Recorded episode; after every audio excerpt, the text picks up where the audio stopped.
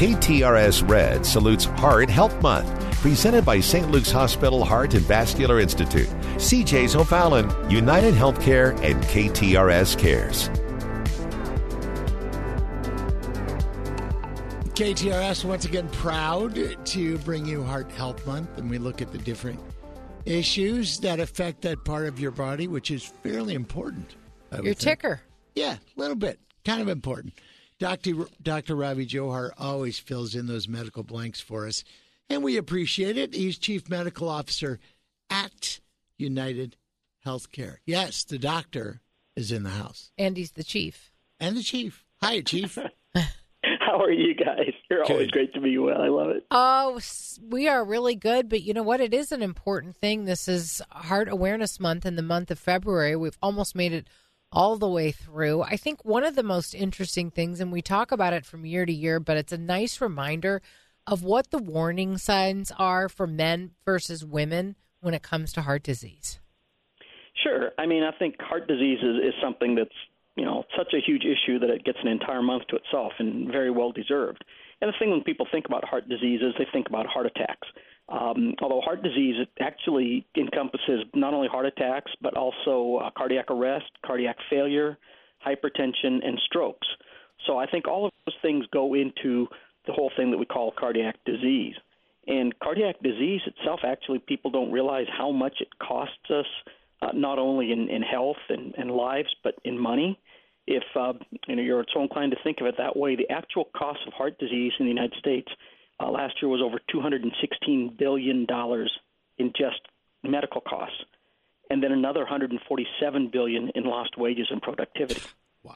So it's almost that's yeah, that's almost real money. Yeah, that, that is is. a fair amount of cash. So this question What- more men and women. The, the question Julie was asking. I'm sorry. Uh, the question Julie was asking. The biggest thing that people talk about when they think about heart heart attack is crushing pain on on your chest, like an elephant sitting on your chest. Um, and that is the case for for really both, but mainly for men.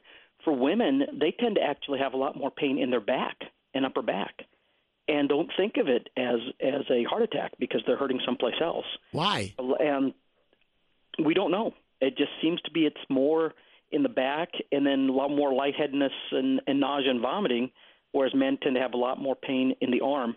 Uh, both have the same amount of jaw, neck, and back, and not jaw and neck pain, and then discomfort in the shoulder and, and shortness of breath is the same with both. But we don't know why the difference is. But it's just something that you know, since they have everyone's thinking of heart attack as just being in the chest and front, they don't think of it in the other places as being the same sort of thing. So a few years back, I had a AAA, and um, that's an aortic dissection and aortic aneurysm. Ascending aortic uh, yeah, aneurysm. they they had to do a, a bunch of surgeries, but everybody says, "How's your heart doing? How'd you how'd you do after that heart surgery?" And I tell them it wasn't my heart, but what is the relationship between one's aorta and your heart? So the the heart is the organ that is pumping the blood through everything, uh, throughout your body. The aorta is the biggest pipe leading out of the heart. So that's where all the blood that the heart is pumping out goes down your aorta. That's the biggest artery in the body. The aorta is a large artery, and that's that leads that takes the oxygenated blood throughout the body. And then the aorta is the huge big one, and then it breaks down to all these smaller arteries getting it uh, throughout the other parts of the body. Then the veins pick up all that blood after the oxygen's been pulled out by the, the body and returns it back up to the heart, and that one is called the vena cava. That's the big pipe leading back into the heart. So is that what they called the widowmaker back in the day? Yeah. Uh, actually, the widowmaker is one of the arteries that's on the heart itself. That because you have to get the heart, obviously, as a living organ, has to have blood itself to function, and that is the cardiac arteries. And the, the widowmaker is the left, uh, a, a, uh, the left left uh, artery leading down in the anterior part of the heart, left anterior descending artery. So as we've got months dedicated to particular health issues, whether it's cancer or heart health, um, I assume the goal is to make people more aware, get checked out. But at the end of the day, does it really move the ball in actually producing medical advances? I think the big thing is awareness because actually heart disease or cardiac arrest due to, to heart have actually decreased. Now, heart disease is still still the number one killer of both men and women, but the number of fatalities has gone down. So I think it is having an effect. Um, and the biggest things we know with, with heart disease are the preventive things you can do, the Yeah. lifestyle changes. And I think the more that we get that information out there about how important it is and how you address all the other things that go along with that, you know, the hypertension, the high cholesterol, the obesity, um, those are things you can do. Like you said, the heart is pretty much the center of everything. Your heart doesn't work, you, you don't do well. Talk Yeah. about the exercise. What, what what do you recommend? it's it's amazing that even if you do something as minor, everyone's heard about the 10,000 steps a day um, as being a goal, which we've talked about before. Is not it, it's an arbitrary number, but we found that if you can walk an additional 500 steps a day, which is about a quarter of a mile, that can de- uh, lead to a 14% decreased risk of heart disease. Wow, So that just something as simple as 500 steps. that's enticing. And I you mean, get to Columbia, Missouri in a month and a half. I just Um, did the math. okay. So also, I, I when we talk about the weight issue, where do you weigh in on the tirzepatides? Because I know that Excuse me? the well, he'll know what I'm talking about in a second. The Mounjaros, the Where do you weigh in? I Where do you weigh in? I'm just the The because if, GLP-1s? if the GLP ones, if you've tried everything else, kind of thing, and and nothing has worked for you, but this will help, and it, it takes some strain off of your heart. Correct? Well, as as you know, I mean that's one of the big things that's going on now. We know that that anything that decreases weight is going to help decrease with obesity, and we know that decreasing obesity will have an effect on everything.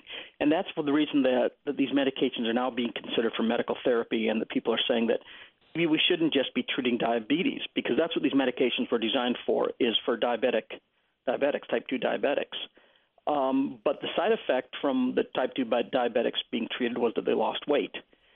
So now the question comes in are the side effects from these medications enough to outweigh the benefits? And I think that's where the research and all the discussion is occurring right now. It, it's obviously a very uh, you know, hot hot topic these days. A lot of discussion, a lot of research going on because they are not benign medications. It's not something that you can take um, lightly. And the studies on it basically are once you start it, it's a lifetime medication. It's not something that you can take uh, to say, hey, I want to lose a quick 10, 15 pounds before this wedding. This is something you'll need to stay on the rest of your life, or there's side effects of getting off of it. Um, the chief of them being a Gaining very, the very rapid gain. Uh, I've heard up to a pound a day in in weight gain. Ooh. So there are so many different things that can happen to the heart, and there are tests to check most all of them out. But if I had to put them in order, starting at you know the most important, what test should I get first? Think everything starts with getting into your doctor just for a good physical exam. Yes. They're going to listen for any murmurs. They're going to check your blood pressure, um, and they may even do an EKG. But everything starts with getting into that doctor for that first visit, um, just to kind of assess your your risk factors, your family history, and then they'll determine what other test is the most important one for you. What kind of a role does family history play in this? It's it's a large one, depending on on what the uh, the areas are. I mean, the the biggest cause for things is um, you know is like primary hypertension or things of that sort that we don't have a, an indication for, a reason for it. But a lot of uh, everything else goes along with family history. Now the question is: is it genetic or is it more social? You know, if if your family is is into eating a lot of of unhealthy food, um, is that genetic or is that familial? Um, but that's not even really family history. I think what you're asking is, you know, is there a genetic component to it? And we think that there is, but we don't have anything that definitively says that. Well, it's always good to talk to you, and it's also very comforting that you're the only doctor whose cell phone number I have. So I'm so sorry for those late night texts you're going to get from John Carney. he's the chief medical officer for United Healthcare and a regular here on the Big 550 and is part of Heart Health Month, filling in some of the blanks. Doc, we appreciate it. It's my pleasure to be with you. Thank you so much. Be listening all this month for more ways to improve your heart health during KTRS Red Heart Health Month. Presented by St. Luke's Hospital Heart and Vascular Institute, CJ's O'Fallon, United Healthcare, and KTRS Cares.